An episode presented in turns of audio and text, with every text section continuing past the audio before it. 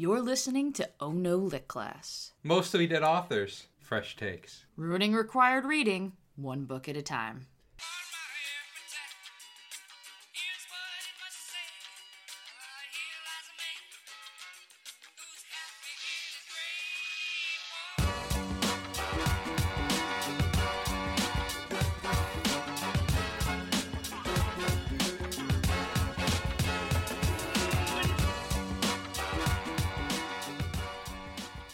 Welcome to Oh No Lit Class, the podcast that's here to talk about books and fight windmills. And we're all out of windmills. I'm Megan. I'm Don Quixote. And today. I'm Pancho Villa. No, you're definitely more uh, Don Quixote. And wasn't I'm it? RJ. It wasn't Pancho Villa. Wasn't it like Sancho Panza or something? Oh, maybe. Who's Pancho Villa? I don't know. I'm Uh, RJ. you're RJ. Now I have to know who Pancho Villa is. I'm RJ. Yes. Pancho Villa was a Mexican revolutionary general. so, yeah, no, we're not talking about Don Quixote or Pancho Villa or anything at, at all. We we come to you today. Yeah, we do come. we do come a lot. Today in particular as as just changed people. We've just gotten back from from our long strange journey and we we saw McElroy's on a stage in person. Oh, is that who that was? Yeah. Oh. Who who'd, you- who'd you think it was? I wasn't sure. And so we come back refreshed, renewed, and ready to tell you about Jules Verne and his novel 20,000 Leagues Under the Sea. The rip roaring adventure tale of the oceanness. Jules Verne is widely considered to be French. yeah, he's widely considered to be French and kind of one of the key founders of sort of early what we would think of as science fiction, although he would greatly dispute that fact. And so yeah, 20,000 Leagues Under the Sea is is up there in like the the pantheon of classic adventure literature, I would say. How long is a league? I have no clue. Is it like is it a is it a metric thing or is it just a nautical thing? Five kilometers. Great. Or about 3.4 miles. Okay, so what's three three point? So I got some bad news. Yeah, You do the math there. yeah, That'd be 60,000 miles. yeah. You can't be 60,000 miles under the sea.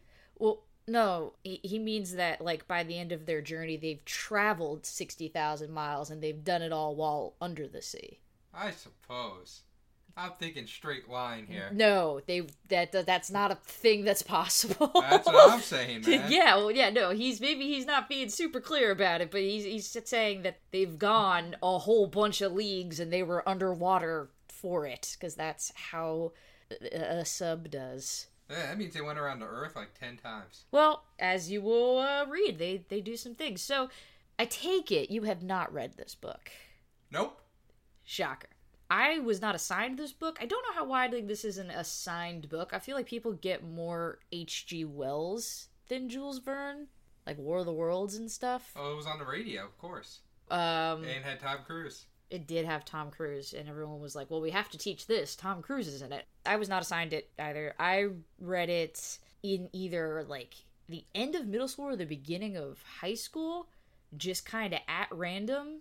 Grabbed it one lunchtime in the school library because that's where I spent my lunchtimes because I was a lonely nerd. Uh, so I was like twelve or thirteen, and I was like, I know this is like a famous book or whatever, and also you know, it, it looks like the the cover had a giant squid on it, wrapped itself around like a big submarine, and it had like a dude and its other tentacle, and I'm like, all right, this looks pretty tight, and that's how I first came upon the book. We really spoke to that hentai fan inside of you, huh? Gross. Yeah, first H.P. Lovecraft. Now this, man. I, I'm not the one who picked H.P. Lovecraft. I know you didn't pick it at all. Uh, yeah, I didn't. All right. So is this the one he goes to the center of the Earth? No, that's a different. That's a different. Journey to the Center of the Earth is a different Jules Verne. How about uh, is this when he flies around the world in a balloon in 80 days. Yeah. Not around the world in 80 days. He does a lot of traveling books, huh? yeah. Expedition writer here. Hmm, indeed. Well, then let's not uh, waste any more time on our own expedition. Uh, RJ, why don't you tell us about the man, the myth, the fellow whose pictures, I gotta say, he's got very kind eyes in. Like, just very soft, gentle gaze. Just want to put that out there. Jules Verne.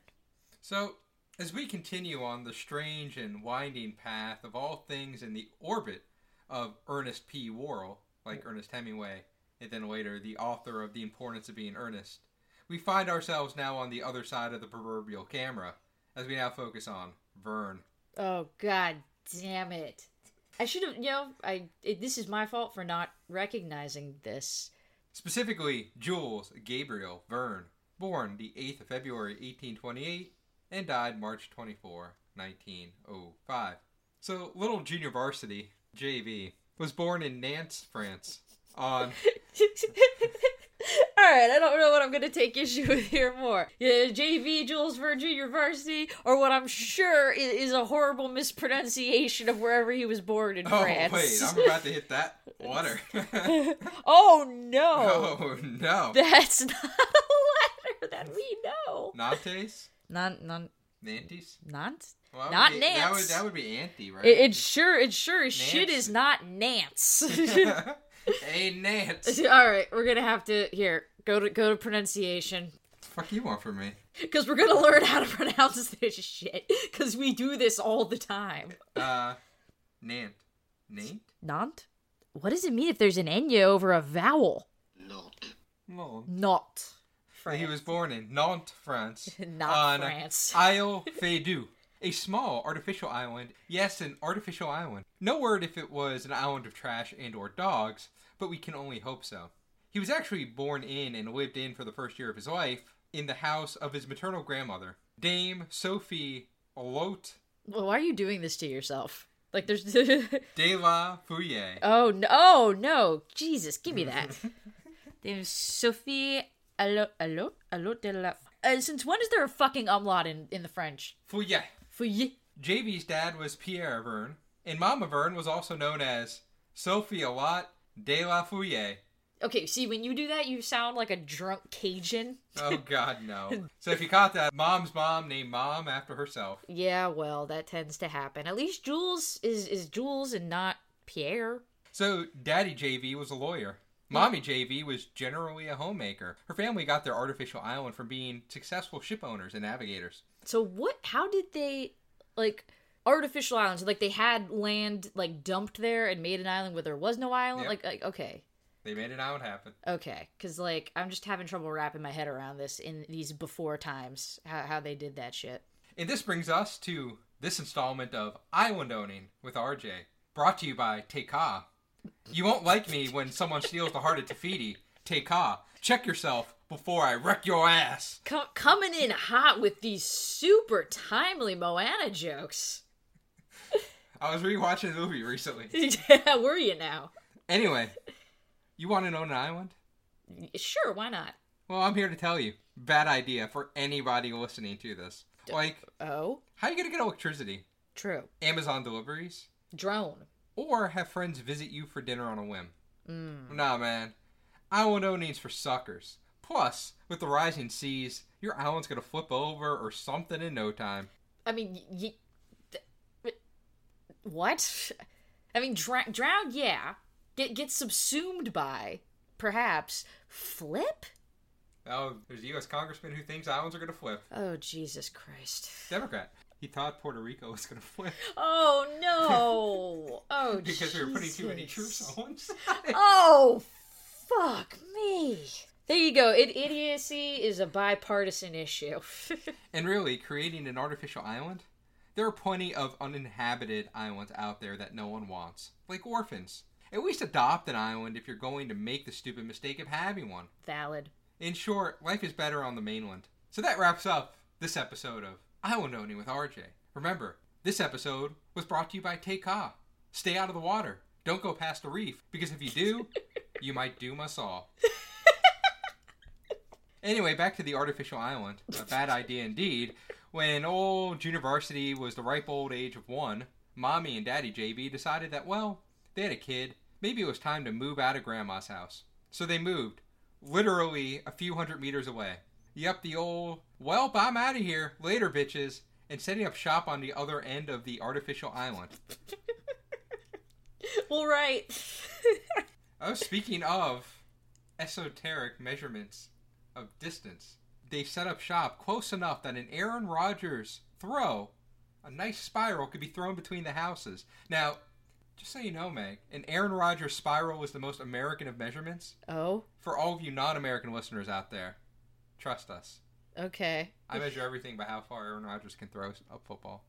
It, it- this feels like we're, we're doing a, a life, death, and taxonomy measure up right now, and how little this makes sense. So let's just keep moving on. How do you measure things, Meg? no, I use my penis. Oh, that's five dicks right there. yeah, your dick's a standard unit of measurement. See, now the real question is: Is it hard or soft? It changes variable. It really brings that meaning to the dangle of the angle. You know what I mean? Angle of the dangle. The I mean. dangle to the angle. Yep, that's it. Those are words. That that's the order they go. And please, God, keep talking about Jules Verne and less about your penis. How about Aaron Rodgers' throws? They're so pretty. Sure. When JV was six, he was sent off to boarding school. There, he had a very particular teacher, Madame Sambine. Unfortunately for the Madame, her husband, a naval captain, Is this gonna be a long, weird fucking tangent? Is this gonna be? Is this gonna lead somewhere? yeah, it was somewhere good. Oh Her Jesus! Her husband, a naval captain, had gone missing 30 years prior.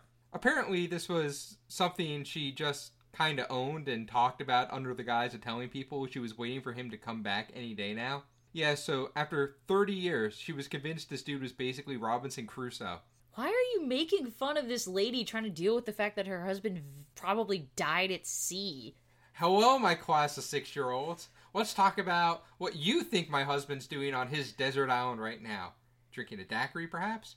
Or maybe his monkey butlers have made him a rack of lamb. What does this have to do with Jules Verne? Boy, oh boy, I can't wait until he's back to tell me about his great journeys. So here's the thing this apparently really stuck with little old JV, as he used the Robinson Crusoe story as the basis for a number of his own stories, and it really made him to want to jump in a boat and go explore. So, hearing about how this woman lost her husband at sea and he never came back made him like, yeah, let's get get me in a boat pronto Yes, because this woman talked for 30 years about all the. for 30 years. For 30 years. He He's was been- not in school with her for 30 years. Well- By the time he was there, the guy had been missing for 30 years already, and she was still waxing poetic on all the great adventures he was having. He must be having. That, that's, that's basically what she did. She had story time every day of what's my husband doing now? oh boy. Okay, yeah, that's kind of unhealthy. And people let her teach. It was a different time, and also, you know, that doesn't necessarily impact her ability to like teach them whatever the fuck six year olds learn. Addition. So eventually, JV was sent to a different school, supposedly not to get away from the crazy madame.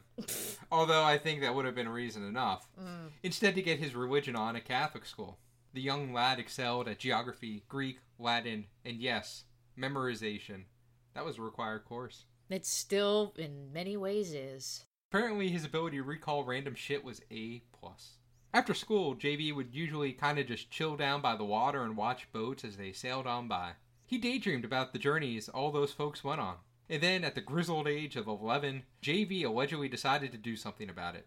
So, I have to preface the story a bit by saying there is some debate as to if it actually happened. Later biographers say it's preposterous. However, the Verne family says that it actually kind of probably did happen. Well, they would. So here's the tale. JB was 11. He wanted to go on an adventure. In particular, he wanted to get a coral necklace for his cousin Coraline. Aw. He thought about where the best place to get one of those would be, and he decided the place he needed to go was the West Indies. Of course.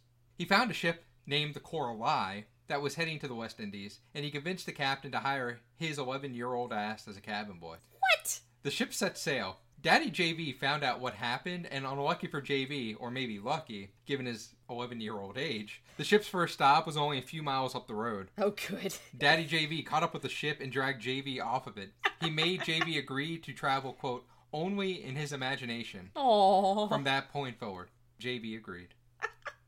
okay, I want this story to be true. Like, he's on an artificial island with living 10 seconds away from his grandparents. He's in boarding school. He's confined in all these places. And he's just like, I dream of adventure. And the boat goes like 10 feet. And the dad's just like, uh uh Uh, he never did get that coral necklace for his cousin. Aw. More on that soon, though. That's a cute story.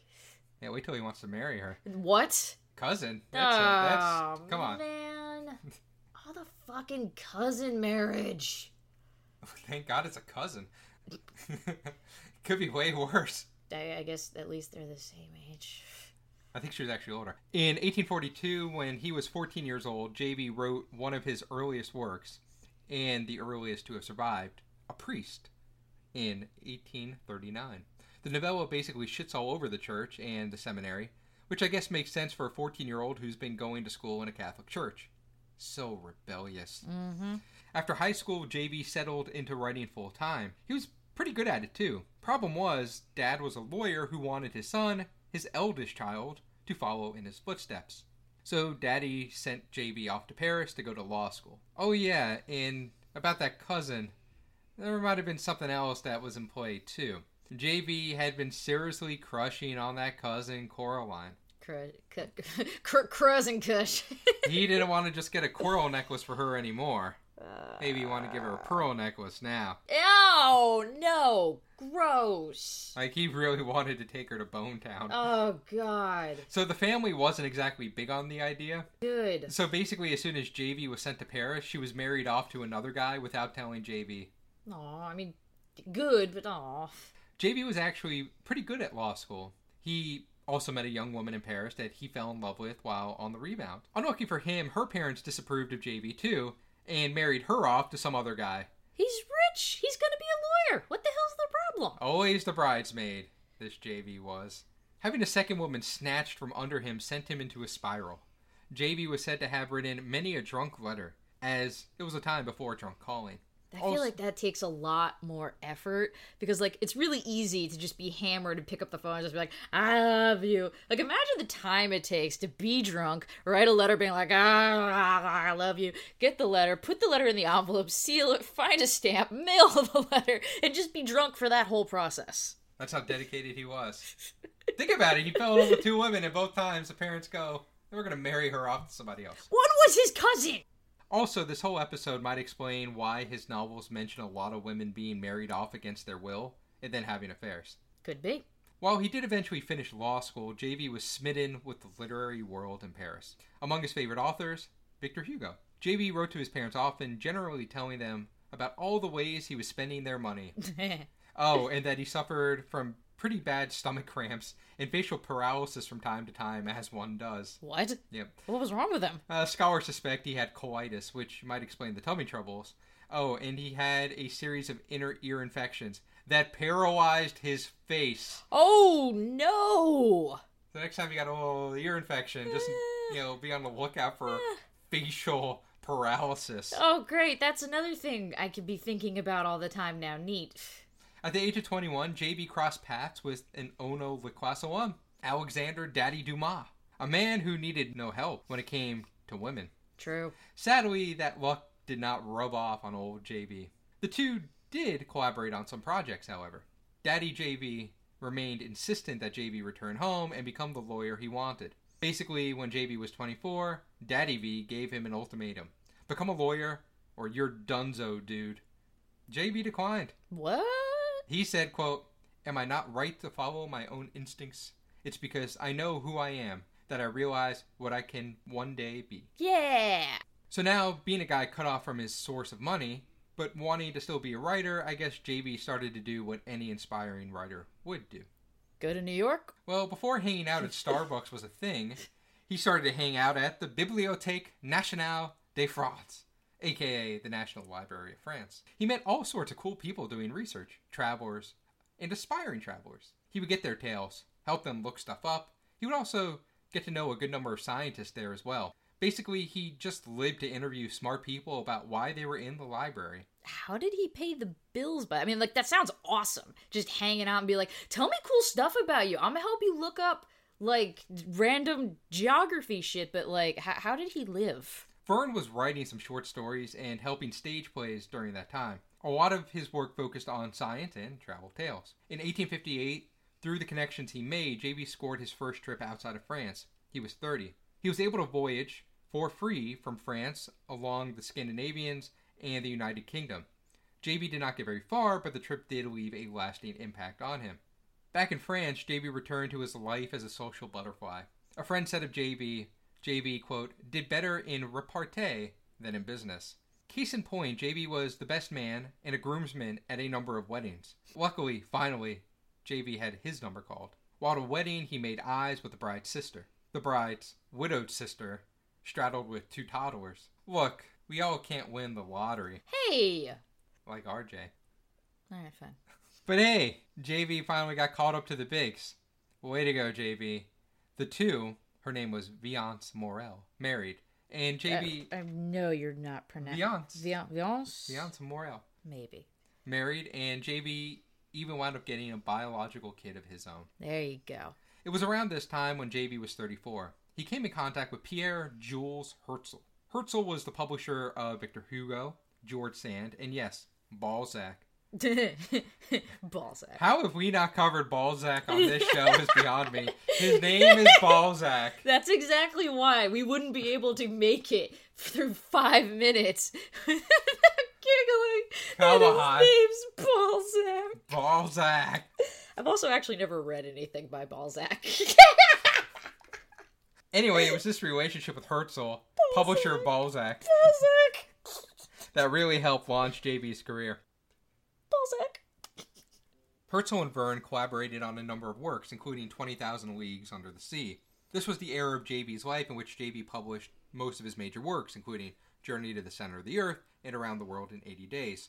The relationship between Hetzel and JB wasn't always great, however. Around 1869, when 20,000 Leagues Under the Sea was taking shape, the two bickered like an old married couple. Originally, JB created Captain Nemo to be a Polish scientist who was taking vengeance out against the Ruskies who had killed his family during the January uprising. Hetzel believed the Russian market for Verne's books was big money dollars, and he did not want to lose out on that market. So he demanded that Nemo instead just be really pissed off at the whole slave trade thing. Because, like, who wasn't upset at that? There you go. And his reasoning was that Nemo would then be an unambiguous hero. JB fought that change tooth and nail, but finally showed he's a weak man with tiny, tiny hands and compromised by leaving Nemo's past a mystery. At least until the mysterious island. After this, JB basically rejected all of Hetzel's ideas outright from the start. Despite the success JB had in publishing his stories, the majority of his income was still coming from stage adaptations that he still kept up with. He was doing so well that not only did he buy his first boat, the Saint Michel, but then he bought a second boat, the Saint Michel 3, or rather, Saint Michel 2. yeah. he then even bought a third boat. Can you guess the name? Well, because you flubbed it, yeah. Was it the St. Michel 3? Nope, it was the Michel Foucault. Did you? Ah, it was the Saint Michel 3. How about that? Yep, the boat was named after the biological kid, Michel Verne, Aww. which is actually weird since the kid sucked ass. Aw, what? Yeah, apparently JV JV, so junior varsity junior varsity, Oh, that's not confusing at all. or JV junior, or junior JV, junior J- JJV. just, just, just say the things. he had a thing for having kids with underage girls Oh. and getting oh. himself into debt. Oh, bad child. So JV was not having any of it. To be fair, though, his own son was not the biggest issue in his family. You see, JB had a nephew named Gaston. No, not that Gaston, though. When JB What, was what do you mean, no, not that Gaston? Like, not the Gaston from Disney? well, France, yeah. Yeah, if you hadn't said that, I would have sat there going, ah, yes, the Gaston who courted Belle from Beauty and the Beast. Thank you for clearing Do that Do you up. know any other Gaston? I know we know a uh, Gaston board, but I only know one Gaston, and he happens to be French also. He's from France, Fine, nephew, Gaston. What you do? but not that Gaston. No, not that Gaston. When JV was 58 years old and making his way home, Gaston jumped out of nowhere, shooting at JV twice, What the fuck? hitting him in the leg. Oh no! Yeah, that left JV hobbled the rest of his life. Holy shit! What the fuck, Gaston? Yeah, there's real, no real motive as to why Gaston did this. It was all kept very hush hush, and the family's response was to just lock up Gaston in a mental asylum for the rest of his life. Huh? Yeah, he just kind of jumped out, shot some bullets at his uncle. Like, was he just drunk or? There's absolutely no reasoning. There was no backstory. The family like never spoke about this. Like, it Oh just my happened. god, that's so And weird. they're like, yeah, let's just lock this kid up. JV eventually died in 1905 at the age of 77 due to the beatus. JV wouldn't live long enough to hear ways to avoid diabetes and diabetes complications from the sweet angel on earth that is Wilford Brimley. JV was born just a little too soon. Yep. So JV had a good bit of his work published after his death, including a novel discovered by his grandson in 1994. No shit. Yeah, look at JV getting publication credits almost 100 years after his death. That's impressive. That dude just never knows when to quit. Now, One thing that has to be mentioned is the issue with the translation of many of JB's text. JB, being a Frenchman who spoke French, wrote and published in, you guessed it, Hindi or French. As one would assume. He's also the second most translated author in the world since 1979, ranking just in between Agatha Christie and Ona Licklass alum William Shakespeare. So there's a reason for this. Ah. So he wrote in French, and when his works were translated into English originally, publishers decided his text would do much better if they were marketed to kids. So they translated the text with that goal in mind. As such, his text in English are a vastly different reading experience than when you read it actually in French. They dumbed him down? The translations have been bemoaned by many critics, but I'll quote writer Michael Crichton, who observed Verne's prose is lean and fast moving in a pecul- peculiarly. Peculiarly. Peculiar. Pe- shit. Peculiarly. In a particular modern way. But Verne has been ill served by his English translators. At best, they have provided us with clunky, choppy, tone deaf prose. At worst, as in the notorious 1872 translation of The Journey to the Center of the Earth, published by Griffith and Farran, they have blithely altered the text, giving Verne's characters new names and adding whole pages of their own invention, oh, God. thus effectively obliterating the meaning and tone of Verne's original. That's so fucked. While publishers have begun to retranslate some of JB's work starting in 1965, which is why he's been translated so much since the 1970s, because Ah. that's when we began to retranslate him. Got it. Most people still read the original shitty translations due to them being available for free because those are in the public domain, while the versions retranslated after 1965 are not. Thanks, Disney. Which is a story for another episode. Oh, yeah, gosh. That could be a good study break episode, actually. I will end this summary of JV by quoting oh Ono Liquas alum Brad Rayberry. That's not what. We are all, in one way or another, the children of Jules Verne. In short, Ray Ray thought JV was laying the fucking pipe. The end. The, the fucking pipe for sci- science fiction and, and literary stuff. Not, No, no, not, not like. we're, we're all like- the children Ju- Jules. No, he not. Verne. Jules Verne fucked all our moms. Fuck your mom. Fuck my mom. Fuck your mom's mom.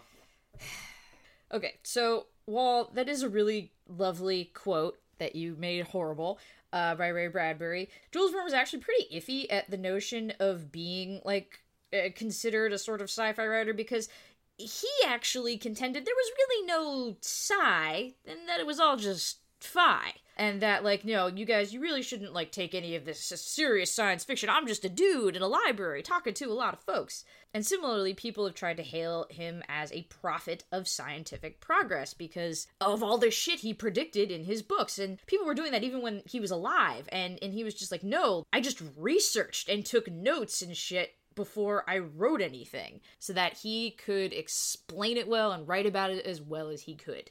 And I guess he just wanted to be recognized for that.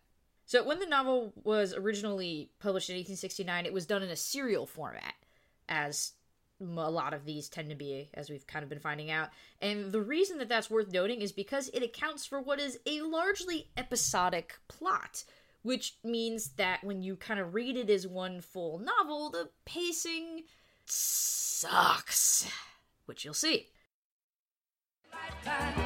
with whom we truly share a world full of happiness with someone.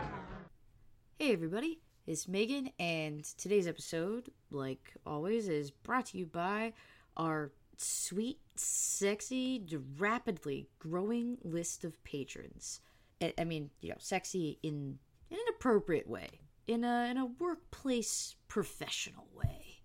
Uh, these patrons are Kiki, Alexander, Melina, Ariel at Ariel Teague, Chris at Play Comics, Florian, Ben at KaneSJM, Camilla, Aries, Lucas, Brandon, Not Alone Podcast at Not Alone Pod, Amy W. Yeah, that's right, we got two Amy's now. Amy W and Amy B. Shit's popping off. We also got two Sarahs too, Sarah C and Sarah R. It's it's getting wild. You hear that? Pravi agrees. It's getting wild up in here. We also got Samariel, S- Samariel. They, you know, they still haven't told me yet. Kendall, Morgan, Cheryl, Karen, Pseudobread, Wendy, Sam, Jen, Aaron, Jared, Dirk Dammit at Killing You Guy, Lonnie at La- Lanyan, Janet, Tanner, and Katie. Thank you guys for supporting the show and just being objectively great. This the platonic ideal of awesome. This week's pod pals are Lindsay and Daniel, hosts of the show 33% Pulp, which has just the best premise ever, where Daniel, Lindsay, and a guest each read a different third of some horrific pulpy novel and then they sort of like over the course of three episodes recap it to each other and and try to piece together the plot like a, a horrific game of telephone where there are giant crabs everywhere somehow. It's such a good show you guys. It's so it's such a good concept and it's hilarious and you should absolutely check it out Hey, Lindsay, are you ever curious about those old books with weird covers in the bargain bins? Oh my god, yes? Hey, Daniel, would you be in a book club where no one reads the whole book? Funny you ask, because that's our show, 33% Pulp. You, I, and a guest host each read a different third of a pulp novel and then recap the whole thing together. We start with context, the author, genre, themes, and so on. By the end of the third episode, you'll have heard the main plot, our commentary, and confusion. And sometimes we have companion episodes with related content from beyond the book with other podcasts. We're 33% Pulp and 100% hopeful you'll join us. Bye! So, hold your breath, grab the nearest Canadian, and get ready to dive into 20,000 leagues under the sea. Our story begins with these accounts of strange ocean happenings between 1866 to 1867 as sailors encounter some weird, big, glowing thing in the water that might have been like a moving reef, it might have been Moby Dick, it definitely rammed the living fuck out of a couple boats and punched a hole right in them, and everyone was just like, mm, hmm, hmm, hmm, hmm. something must be done about the threat of this sea monster menace. Smash cut to Nebraska. Yes, the landlocked state of Nebraska, where French scientist slash narrator Professor Anarax Anarax is doing field research for stuff. We learned that he wrote this book called Mysteries of the Ocean Deeps, so I don't know what he expects to find out in corn country, and neither does he, because he goes to New York to catch a boat home to France. Only before that happens, he learns about the latest sea monster attack, with some people claiming that it's not a sea monster at all, but perhaps some kind of boat that travels underwater, sub the surface, among the marine, like some kind of submarine. Oh, a U-boat. Those fucking Nazis. Those goddamn Nazis at it again. But Aronnax assures the reader that anyone who thinks that is a certified farm grown dumbass, and as an ocean expert, he happily tells journalists that the mysterious creature is definitely a narwhal. Unicorn of the sea. Indeed. And everyone kind of flips out, and they're just like, the, the idea of Moby Dick was bad enough before he had like a fucking shiv coming out of his face. So they get on this, like, we need to kill this thing like yesterday. So you know narwhals? Yeah. Completely April Fool's prank. What people did, Meg. They took manatees and they strapped dildos to their head. You've watched Planet Earth. You've seen. Damn it! Now I'm thinking of a manatee with a dildo on its head. They're the cows of the sea. The big cuddly gray blobs. they are though. They smell like poop.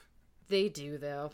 Anyway, an American captain named not Ahab but Farragut takes the initiative, putting together a whaling party and inviting Adirondack to come along so he can watch them harpoon the shit out of one of nature's rare and majestic creatures.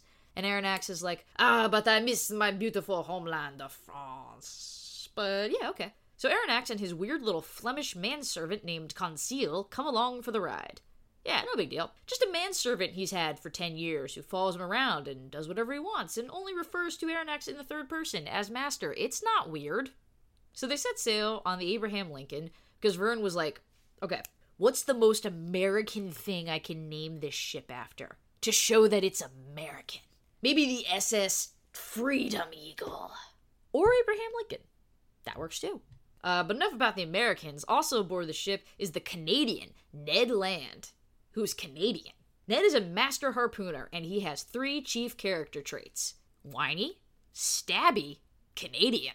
Sorry. Ned does Sorry. not say sorry. Ned Sorry. is Ned is sorry for nothing. When I read this as a kid, I pictured Ned Land as Wolverine because angry and Canadian and rereading it as an adult, honestly, as you'll see, it holds up.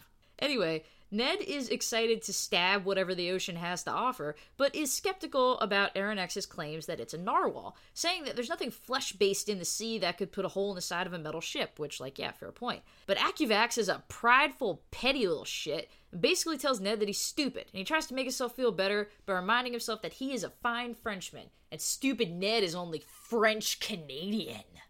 So there. It's a thing. I don't know. I'm not here to get between the French and the French Canadians. Quebecois. Thank you for your contribution. oh, I am from Canada, Yep. but I speak the French. the I love, I love the hockey. the hockey. The hockey. Three long narwhalless months later, and everyone is getting reasonably cranky and wants to go home. Captain Farragut asked for just three more days, and while three measly days really shouldn't make any kind of difference if they haven't found anything in 90, of course, on the night of the second day, the beast is spotted. How is it spotted at night, you may ask? It glows in the dark.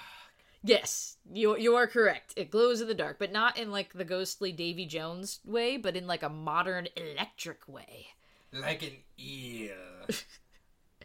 Boogaloo. Boogaloo. Boogaloo. Captain Farragut sees this and he comes to two conclusions. The first being, I'm not kidding here, electric narwhal. The second, fuck no, I'm not fighting an electric narwhal at night. And then he turns the ship around and, and just fucks right off. And it follows them all night, very quickly, blowing steams of water into the air in a way that Aronnax has never seen like a, a whale do. Why would he not fight him at night if the thing fucking goes in the dark? It's pretty easy to see. Because it freaks him out. He wants to do it in the daylight when it's not spooky. Like your balls drop, guy. Tell Captain Farragut that. Let your balls drop, bro. Um, Wee Wee. And then comes morning, and that means time for exotic marine life murder. So now they're chasing the creature, which has also now turned around and fucked right off. And they catch up to it, and Ned hurls a harpoon at it. and It's a direct hit, except. It missed. I just said it was a direct hit. Except Except. Right in its mouth, and it ate it. Except it bounces off of it somehow.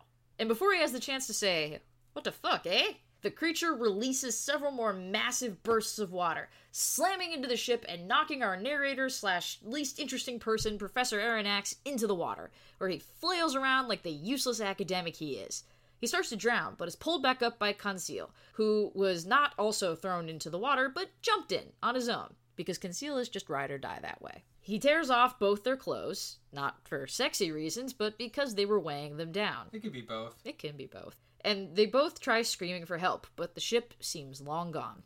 They start to sink beneath the waves, only to come up against something hard. Something rising. Oh, Viagra. it's the creature! Except it's not a creature, it's a big metal boat that's risen just to the surface, and sitting on top of it is a stranded Ned Land there to say, I fucking told you so, asshole.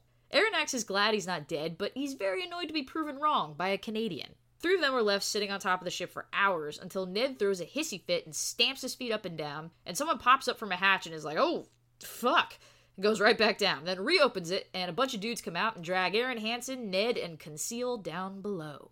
They get thrown in a cell, and Ned flips and pulls one of the what I presume are many different knives hidden on his person, screaming that they've been kidnapped by cannibals and he's gonna stab them all. And Aronnax is like, dude, really? What? No. Now who's being crazy and also wrong? It's you! You stupid, stupid Canadian! And two dudes suddenly walk in and stare them down. Licking their lips. Sure. Uh, you look tasty, friend. Aaron Axolotl notices that the first man is short and powerful, but devotes like 10 more adjectives to the second man, who is tall and noble, with dark, piercing eyes and swarthy features, and, and he's hot. It's okay, man, you can say it. He's, he's a straight hottie. If Moby Dick has taught us anything, it's that the ocean is full of two things unfulfilled angst vengeance, which we'll get to, and hot dudes. And manatees. And manatees. with dildos on their head. Yep. Aronnax and the gang try speaking French, English, and German to the two guys and get nothing in response, and then they leave. Ned decides they must be assholes, but Aronnax says they could just be Spanish or Turkish or maybe Indian, some kind of brown that doesn't speak any of their languages. Then a different guy comes in and brings them food and clothes because, in case you forgot, Aronnax and Conceal have been butt ass naked this whole time. Sitting out on top of the ship with Ned? Nude. Getting manhandled into a cell? Totally free balling it. Telling Ned to put down the knife? Starkly, utterly naked.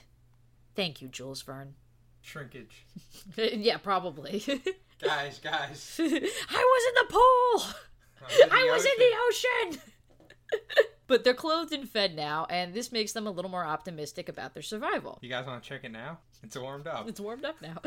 Except Ned. He wants to break out and escape, but Aronnax points out that they're underwater now and that that's stupid. So Ned's next plan is breaking out of their cell somehow and murdering everyone to take over the ship. They don't even know how many fucking people are on the ship. It's just, you know, versus Ned the angry Canadian, Aronnax the scientist, and Conceal the weird little manservant. And Aronnax is like, hey, Ned, maybe take a time out, okay, buddy? Like, take a nap or something. Jesus. Still, Aerosnax is pretty nervous. Conceal's not, though. Conceal really hasn't been nervous at all this entire time, even when he was naked. Especially while he was naked.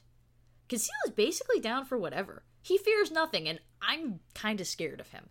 Finally, someone comes in and lets them out, and Ned immediately tries to choke slam them, and Conceal has to pull him off the poor guy. Standing beside this dude and safely out of choke slamming distance is that really hot, ambiguously brown man from earlier, who, in perfect French, commands Ned to chill the fuck out and tells the other two nerds to listen up. First, he tells them that, yeah, obviously, he does speak French, and English, and German, and also Latin, just to be extra, and that he and his friends were fucking with them earlier, so Ned was actually right about that. They were just being assholes.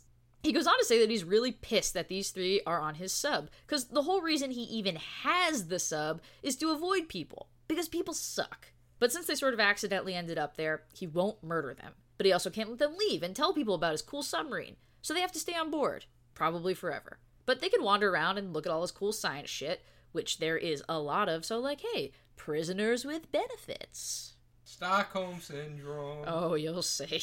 And so he goes to give them a tour of his sub, which is called the Nautilus, and Aronnax is like, But wait, what's your name? And he goes, I am Nemo. Nemo, Nemo, Nemo. Not not quite like And that. he tilts side to side. Yeah. Nemo. No. Nemo. No, he says he says it way more coolly than that. Oh my god, you're named after the fish. The fi- The fish. My son Nemo. So no, he, he's not a fan of the classic Pixar film, but he, he says it because Nemo is Latin for no one, and the captain is too much of a fucking drama queen to just say like none of your business, nerd. None ya. But that's just kind of the extra ass dude that Nemo is. He tells Aronnax that he literally built the sub himself by ordering all the different parts separately from different companies under different fake names and assembling them on his own desert island workshop that he built expressly for that purpose. And then, once the Nautilus was finished, he burned the workshop to the ground. So yeah, he's he's just kind of like that. Didn't keep any extra parts, guy. Nope. You know, I played enough Oregon Trail to know if a tongue breaks and you ain't got a tongue, you could be waiting for a long time, friend. Nemo thinks he's too good for that shit. And so begins Aronnax, Conceal, and Ned's adventures aboard the Nautilus. A lot of it is very boring. Like, you know, some of it is cool and involves murdering large undersea animals, but way more of it is about how Nemo is really smart and also cultured and likes art and reads lots of books. And then he and Argyle Necktie talk about electricity and measurements and sodium harvested from underwater coal mines, and I don't care. Then Nemo goes away for a while, and our intrepid trio mostly just hang out, eat, look at Nemo's cool fish artifacts, and talk about different kinds of fish and which fish taste the best. Occasionally, Ned suggests murdering Nemo and the crew so they can escape. It's boring. But then, Nemo just shows back up again, and instead of any attempted explanation, he's just like, hey, wanna go hunting in an underwater forest wearing futuristic 19th century scuba gear with dope ass guns that shoot balls of electricity with me? Sure. Yeah, fuck yeah, they do.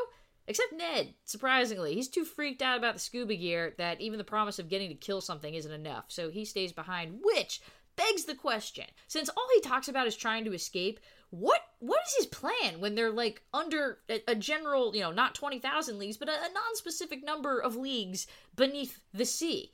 Like was he just going to swim for it and try to hold his breath really good? Well, But whatever. Intrepid scientist Aronnax is down to explore, and Conceal don't give a fuck about literally anything, so he comes too. and they walk around in seaweed for a while. Nemo kills a sea otter, and at one point there are sharks that Nemo points to that are really far away and don't actually do anything at all. And then they go back inside, and Jules Verne is giving me fucking adventure blue balls. Like I said, when I when I rented this book as a child of twelve and or thirteen, I was told that there would be giant sea monsters and dudes stabbing said giant sea monsters. And and that's that's what I signed up for. Squid stabbing. Not long, gentle walks around seaweed forests and discussions about engineering and maritime navigation. You know, I, I get that Jules Verne really wants to explain how the Nautilus works and how the ocean oceans to show that he did his homework, but I was a dumb kid with a short attention span. And I'm a dumb adult with an even shorter attention span, and I demand some sick aquatic action scenes. And what I get is Nemo talking about how the sea is magical and deadly, but also full of life and awesome, while Aronnax gets lost in his eyes. And then nothing happens again. And then the Nautilus gets trapped on a reef, and while Nemo figures out what to do about it, he actually lets his trio of prisoners and or pals out ashore on land, and Ned basically has an orgasm the second his tootsies touch down on the dirt. They're all pretty stoked to eat ah. some... Oh. Yep, like that. They're all pretty stoked to eat some non-ocean related food like coconuts and bananas. Coconuts. Consider the trees. Another Moana heavy episode.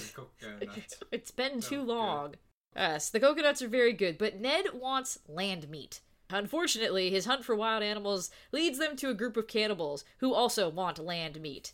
Ned land meat. Ba-dum-chee, Eh. Come on, that was a good one. But yeah, nah, it uh, it wouldn't be a rollicking old timey adventure story without some savage cannibal islanders.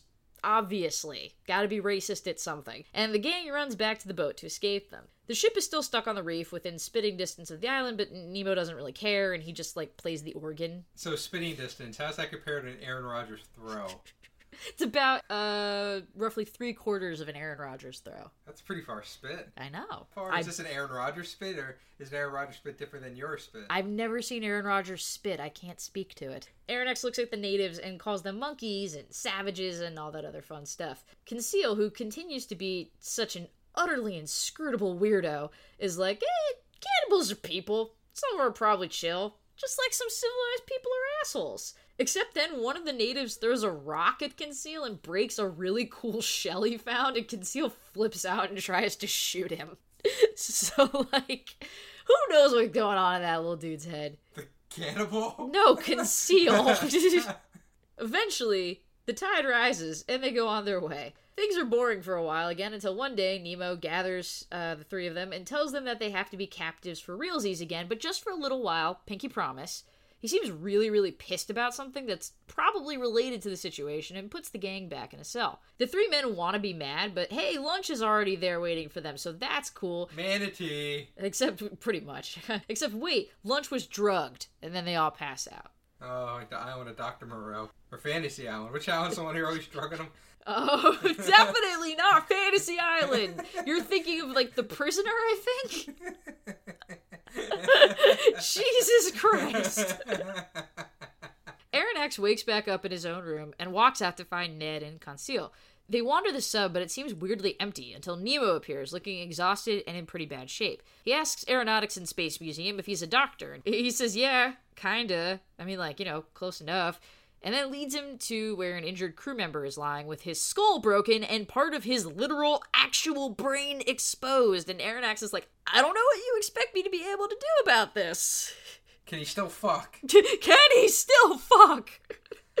he informs Nemo that the crewman tragically cannot still fuck and will be But dead. we got a scene to shoot later. I think we afford all this stuff?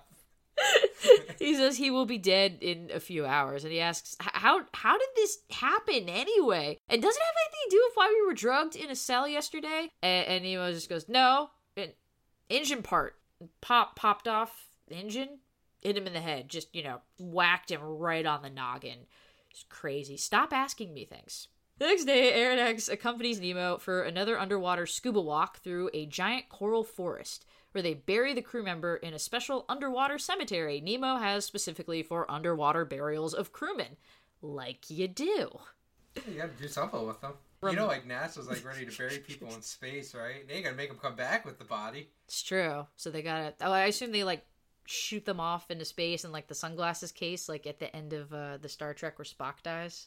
Aronnax puts a romantic spin on it, like, "Oh, you're making sure they get a true burial and their bodies are like kept away from sharks and stuff." To which Nemo responds, "Yes, sharks and men." And he does not elaborate on this further. Those fucking cannibals. Can't want to meet them. Yeah, under the water. You ain't getting a free Those uh, those underwater cannibals that are such a problem. Oh, if you don't bury the body, it's gonna float to the top. I don't know if you know how bodies work. I guess. Then we get a lot of nothing again. With Ned wanting to escape again, and Aronnax telling him no, we're near India and should wait till we're closer to Europe, but actually he's just stalling because he's basically living his ocean scientist fantasy life right now, and he can give a fuck about stupid Canadian Ned and his desire to return to stupid Canada. Nemo offers to take the gang pearl diving, and for once Ned agrees to come. Whoa! Whoa! What? Yeah, we're going coming for pearls. Ned wants to come pretty much just because there's a chance that there might be sharks and he's itching to get his stab on. Nemo goes on for a bit about the plight of like poor Indian pearl divers who have to make their living doing this shitty, dangerous thing, but like it's okay. It's too early in the pearl season for them to be out, so it's not like they're stealing from them or something, even though I really don't think Aronnax and the gang give a shit about the ethics of pearl collecting. Anyway, they head out, they find a giant oyster and a pearl the size of a fucking coconut, but whatever, who cares? We're finally gonna get a goddamn action scene. So so an Indian man dives past them, apparently not noticing them somehow, and he's there to do some pearl hunting after all, when suddenly, a shark appears. Can I get a good, like, dun dun dun? Dun dun dun dun. Except he's already there. Yes, just like that. And then everyone freezes, and the shark heads straight for the diver, but then Nemo's just like, fuck that! And he launches himself at the shark, and he stabs it in the stomach. Except all that really did was piss it off and make him want to tear Nemo to bits now instead. And Nemo tries to fight the shark single handedly, because that's how he do. And he is definitely gonna die when who else but Ned, motherfucking oh Canada land, manages to harpoon the shark in the heart and kill it, saving Nemo. Yeah. Nemo rescues the Indian diver, who had lost consciousness, deposits him on dry land, and even gives him some pearls. Aronnax is like, I have never seen you be nice to someone literally ever. And Nemo proclaims, and I quote, That Indian, doctor, is the inhabitant of an oppressed country. I am his compatriot, and shall remain so to my very last breath. Aronnax chooses not to read into this. Nemo, meanwhile, thanks Ned for not letting a shark kill him, and Ned's like, Yeah, whatever, shut up. This doesn't make us friends. I hate you. Whew, alright, so that got the old blood pumping. Got some shark fighting, got some tragic backstory hints. Hell yeah. You know what it's time for? People eating? No. Football throwing? No. It is this Sunday, 1 p.m. CBS, America's Most Watched Network. Packers. This doesn't come out till next week. Oh shit. Week two, CBS, 1 p.m. It's time for nothing. Yep, we're back just submarine along, and Aronnax being impressed with how cool the Nautilus is, and, and that Nemo knows a super secret shortcut to the Mediterranean, and I'm already skipping ahead. And the most interesting thing is that Ned almost dies trying to harpoon a manatee because he's a fucking idiot. And then Nemo takes Aronnax out on another undersea jaunt to the fallen city of Atlantis, which sounds like it should be cool, but is just like a pile of fucking rocks. It's just like, here's some rocks. Wartime passes, the sub keeps subbing, and they're so far out in open water that Ned can't even whine about escaping. Then, suddenly, they hit the polar ice caps, and Nemo's all, we're gonna travel under them, and it's gonna be rad as hell, unless the sub gets stuck, in which case we will all suffocate and die. But they don't, and they end up in the South Pole, and Nemo's just like stoked as fuck. And he and Arrow, Xlax, and Conceal step out onto the ice and fuck around and look at penguins and stuff. And Conceal's like, I'm glad Ned didn't come, because he would have murdered every animal. And wants to defend him, but like, nah, he right. Then Nemo sticks a flag in the snow with a big N on it and claims the South Pole in the name of Captain Nemo and calls it a day. Thumbs up. Way to conquer the shit out of those penguins. He just does it. He just does a flag with a big fucking N on it, and it's just like, this is mine now. I own the South Pole. That's it. It belongs to him. Yeah. Those are the Izzard laws. It's true. They're the Izzard Accords. The ship leaves the South Pole, and then there's a big old crash suddenly, and Nemo finds the trio, and he's the most anxious looking they've ever seen him, which is never, because he's never anxious. And he tells them that, yeah, it's, just no big deal. It's probably fine and totally don't worry, but we're trapped under the ice and we'll probably all suffocate and die. There is some good news, though. They might get crushed to death before they have the chance to suffocate. Sweet. They all work to pickaxe through the ice in shifts, but they're slowly running out of air. And Conceal's like, Oh, I wish I could make it so I breathed less so there could be more air left for you, Master. And honestly, at this point, I'm more surprised that he doesn't just, like, do that. Finally, just as they're running out of oxygen, they make it out, and everybody gets to breathe a little easier. Eh, Hey. eh, Eh. Eh. eh. Eh. Eh. And then back to nothing! Yay! Conceal gets stung by a fish and he gets mad and he kills and eats the fish out of spite, even though it apparently tastes really bad. Because if you haven't figured it out by now, Conceal's fucking weird. The Nautilus is close to the Bahamas now, and oh my god, oh my god, you guys, RJ, RJ, it's time. It's time, do you know? It is time. After 42 Ba, ba, ba. fucking chapters, it's finally goddamn time. Motherfucking giant squid attack! It's from outer space. No, It, it's from the ocean. oh, it was put there. Don't harsh my squid buzz! And actually, it's not even one giant squid, it's seven giant squids. And Nemo's gonna punch them all to death because he's insane. I mean, okay, actually, it's because his fancy lightning ball guns can't penetrate that hashtag thick squid skin. So the only way to take them out and protect the ship is to go out and do some stabbing. And Ned is down to stab some squid and get out all that pent up aggression.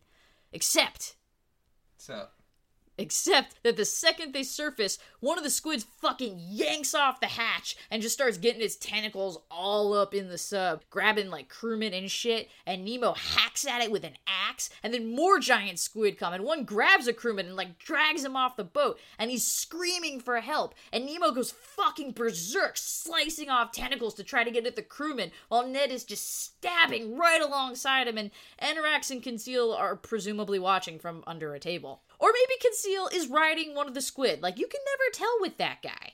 And then, and then, one of the squids spews a jet of ink and it fucks everyone up, and Ned loses his footing and falls right near its huge fucking squid beak that's poised to take a big bite out of his fucking Canadian bacon when Nemo slides in and jams his axe between its fucking jaws, giving Ned time to grab his harpoon and stab it through all three, count 'em three, of its hearts. Boom, boom, boom. All the squids are dead. Everybody's covered in ink and blood. And Ned thanks Nemo for saving him. And Nemo's like, whatever. I was just paying you back for the shark thing. Shut up. This doesn't make us friends. I hate you. Fuck, dude. Hell yeah. Ahab ain't got shit on that. I need a cigarette. Like, fuck. Whew. All right. Pack it up. We're done here. I'm RJ. Okay, not really. There's actually there's there's still five more chapters left, but uh, nothing's gonna top that shit. Just so you know. Anyway, things get kind of weird after that. Nemo gets all withdrawn again, and the Nautilus just drifts aimlessly. And soon it's off the coast of North Carolina, and Ned is losing his mind. Like that's America, which is practically Canada. Like we need to go now. And he tells Aronnax to go, like put his big boy pants on, and just straight tell Nemo to let them go. Notice that Ned isn't the one doing it. He's telling Aronnax to do it. So Aronnax goes to Nemo's cabin and is like, hey, can we go? And Nemo says no. And Aronnax tells him that Ned's going screwy and that he might do something dangerous if Nemo doesn't let them go. And Nemo says he really doesn't give a shit what Ned does. And Aronnax is like, well, you never said we couldn't escape. And Nemo's like, I sure didn't. Now fuck off and leave me alone. I'm brooding. And that's kind of that. Ned goes back to plan A, escape, but it's too stormy, and they can't. Meanwhile, the Nautilus swims around in circles, and Anorax is like, hmm, it's almost as if he's looking for something specific. Hmm, strange. And he is, and he finds it, and it's a warship, and Aronnax is like, what, why? And Nemo is like, vengeance! And Aronnax, stupid, stupid, dumbass Aronnax, only just now realizes that Nemo has been attacking ships on purpose, and that when he drugged them all and put them in a cell, it was so that he could go sink a ship without them getting in the way. Duh. The warship attacks first, probably recognizing the Nautilus as that electric narwhal thing that keeps attacking ships, and Aronnax is like, oh my god, they're shooting at us, what the fuck are we gonna do? And Nemo's like, we're gonna go below decks and I'm gonna sink that bitch. And Aronnax tries to talk him out of it, and Nemo screams, and I quote, I am the law. I am the justice. I am the oppressed and they are the oppressor. It is because of them that everything I loved, cherished, venerated, country, wife, children, parents, perished as I watched. Everything I hate is there. Keep quiet. And so Aronnax keeps quiet. I am the law. That's what happens out there in international waters. It's true. And Nemo sinks that bitch. And Anorak, Sweater, Conceal, and Ned watch in horror as the warship goes down beneath the waves. And then Captain Nemo calmly retreats to his room, with Aronnax sneakily following him and spying like a creep while Nemo looks at a picture of a woman and two children and cries. Tragic backstory. I mean, he did also just kill a bunch of dudes. There's, there's really no way around that, but still, tragic backstory. Finally, sickened by Nemo's actions, Aronnax agrees to Ned's umpteenth plea for escape. The night they plan to leave, Aronnax hears Nemo playing the organ and tries to sneak past him, but Nemo sees him, and that, you know, he's clearly trying to leave. He doesn't stop him, though. He just quietly says, Enough. Enough.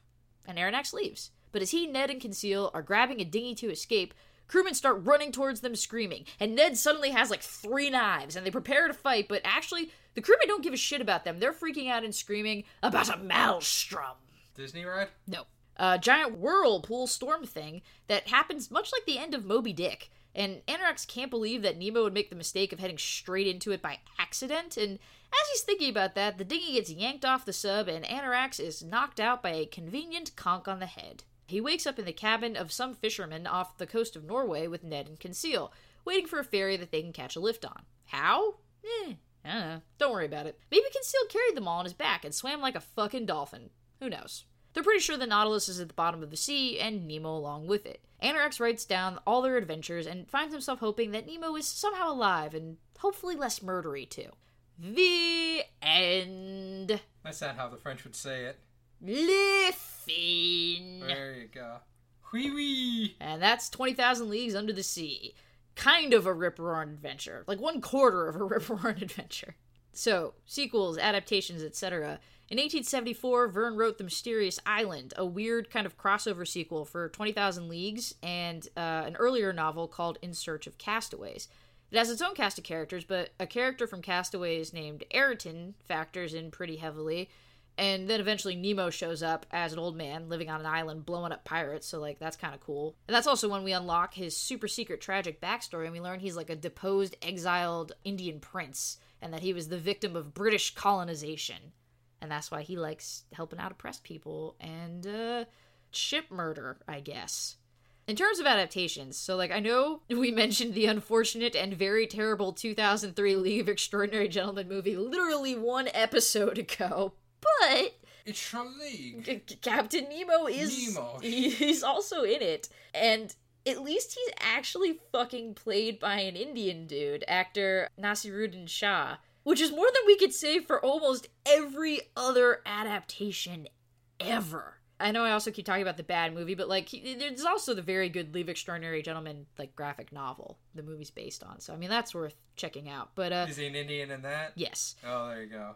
But yeah, no, it, it has been chiefly adapted as a radio play, like a bunch, and roughly 10,000 times as a comic book and a graphic novel, which, you know, it's a pretty visual story. That would cut out a lot of the, the extra bits. Not all of these comics, but most of them portray Nemo as either a white dude who basically looks like Doctor Strange from Silver Age Marvel Comics, or a weird, ambiguously European, potentially non white person, but definitely not in a brown way. And movies! So, the one that's considered the definitive film adaptation was a live action film made by Disney in 1954, starring Paul Lukas as Professor Aronnax, Peter Lorre as Conseil, Kirk Douglas as the uh, consummate Canadian Ned Land, and James Mason as Captain Nemo. James Mason is from everything, but I, I know him from the Hitchcock movie North by Northwest and Eddie Izzard doing an impression of him whenever he does the voice of God because it sounds impressive. And yes, James Mason was a white dude. People fucking loved this movie because the giant squid in it looked really, really good for 1954. They creamed their jeans for the squid, and the movie took home the Academy Award for Best Art Direction and Best Special Effects. Anyway, here, this is this is the fun part. In all various sundry film and TV adaptations, Captain Nemo has been played by 14 white dudes, including Michael Caine and Patrick Stewart, but wearing a turban. That's admittedly in the TV movie version of The Mysterious Island, but I'm counting it. Master Wayne, I'm Nemo. You can call my Nemo. Captain Nemo, Master Wayne. I swore I wouldn't let another member of the Wayne family on the Nautilus. Nemo. So, he, so 14 white dudes. Omar Sharif, who was Egyptian, Jose Ferrer, who was Puerto Rican, and in the TV series Once Upon a Time by Farhan Tahir, an American actor of Pakistani descent, which is better, I guess. I know that both Indian and Pakistani people aren't super hot on the thought of being interchangeable, but I suppose it's like a step up from Michael fucking Caine. So there you go. Your most racially faithful representations of Verne's iconic, canonically Indian character are from Once Upon a Time, a show that mixes shit like Elsa and Anna from Frozen with Victor Frankenstein, where Captain Hook is a sexy twink and guyliner, and League of Extraordinary Gentlemen, a movie where Dorian Gray's painting makes him immune to bullets. The Invisible Man's invisibility makes him immune to bullets, and Sean Connery's character, Allan Quatermain, is not immune to bullets, but is brought back to life by a magical shaman because Africa won't let him die. Representation, everybody! Also, there's an anime in the early 90s that was very, very loosely inspired by the novel called Nadia and the Secret of the Blue Water. Shocking. Are there tentacles? I don't know. I haven't watched it. I want to watch it. It's supposed to be really good, actually. In which two kids, Nadia, an acrobat, and Jean, or I guess Jean probably, an inventor, and a bunch of jewel thieves go on an adventure with Captain Nemo aboard the Nautilus and fight evil beings called Neo Atlanteans, and like, that sounds pretty dope. It was the brainchild of two anime heavyweights the great director, Hayao Miyazaki, and Hideaki Anno, uh, one of the founding members of Studio Gainax. It only ran for like 30 some odd episodes, but was very critically acclaimed. Yeah, that's about it for that. So, The science in the book sucks. People have complained about this. Critics say, you know, th th nothing that is portrayed in this book was real at the time. Has not been real since. And Jules Verne, I know Megan said he did his homework. He was a bad studier. well, maybe for this book, but people keep saying that he's like, oh, he predicted so much scientific progress, so maybe he did it in other books. Yeah, he did not understand submarines. well, to be fair, again, he was the one who said, there ain't no psi in my phi. So he was protecting his ass from the fact that he didn't know anything about submarines. There you go. In which case, why the fuck did I have to read about them so much? So, RJ, So, 20,000 Leagues Under the Sea. Good or bad? Don't say hentai. If you say hentai, I'll fucking kill you. there's a lot of action. That's good. You have a uh, racial minority that's presented well. Who's presented as the sexy, interesting anti hero. There you go. I wish JV had stuck to his guns and had this whole like Ruski take that thing on thing. I don't know about this other guy. Hetzel wanted to make it about the slave trade. being it ended up just being like I hate uh, people people I stand for oppressed people everywhere because I come from a, a place that has been heavily colonized by the British but we don't get that till 7 years later. Anything else? I always like seaQuest. and without this book, I'm not sure seaQuest could have happened. I don't know, man. I really don't know. Hey Megan, Yeah, RJ. 20,000 leagues around the sea. They're not going around the fucking sea. They're going around in the sea. They're going around, yeah, they're going around the world in the sea. Yeah. More specifically, under it. No, they're in the sea. The Fine. sea's not the top. Fine, okay? under the surface of the sea. Mm. So, your thoughts? The parts that I like, I really like. Because I, I remember reading it as a kid and skipping a lot because I was like, boring, boring, boring, boring. And coming back to it as an adult, same. It's really weirdly paced. And, you know, in, in all fairness, that's because the it was originally a serial. People were reading it in installments. They were getting, you know, what, what wacky shit are they up to this time? And it can be kind of tedious reading it as a novel that way. But, you know, the action scenes are dope. Aronnax isn't particularly likable or interesting, but Nemo is awesome. Ned is obnoxious but entertaining. Conseil is fucking strange. And Nemo could kill like if I had to pick if I was hanging out with like Captain Ahab or Captain Nemo, like Captain Nemo 10 times out of 10, he could kick Ahab's fucking ass. When Nemo sets out to do a thing, he fucking does it. Whereas Ahab is just an angry punk bitch. I mean, it's not something that I'm gonna be like, yes, I lo- love it. We'll we'll read it again and again for always. But maybe like go back and just read the squid murder scene because it's so fucking good. That's that's my hot take. There you go. And that'll about do it for us on this episode of Ono Lit Class. If you want to continue to follow our adventures, the easiest way to do that is by subscribing to us on iTunes or whatever podcatcher thing. And also, you know, while you're there, well, leave us a review, leave us a rating. It's good. We like it. It helps us. Follow us on Twitter at Pod. Like us on Facebook. Join the Facebook group. It's always popping in there. And you can find us anywhere, everywhere, wherever good podcasts are sold, except not sold because we're free. But also, if you feel like giving us money because you love us, you can pledge to our Patreon at patreon.com slash onolitclass and get sweet prizes like t-shirts, stickers, posters, bonus content and minisodes, and the ability to vote on what we do next. Like this episode and almost all the ones before, like a bunch of the ones before it that weren't like guest stuff, were all voted on by listeners. So you do, you can do that. Do that thing. Do that nasty thing, you. I'm sorry. The next episode will be on September 26th. Until then, I'm Megan. I am RJ. Okay. I'm RJ. We love you. Bye. Ta.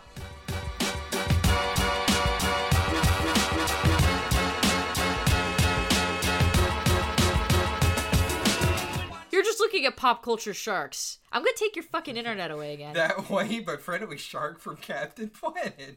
Get off the internet! Wow, that shark. That's a dumbass looking shark. All right, you know what? That's the stupidest fucking thing. All right, RJ's fucking derailed the show, but you know what? He's not wrong. That doesn't look like a shark. No, it doesn't. It, I don't know what it looks like. It looks like a penis. It looks like a really dumb penis. All right, fine. I'll post it on Facebook and Twitter because that's that's something.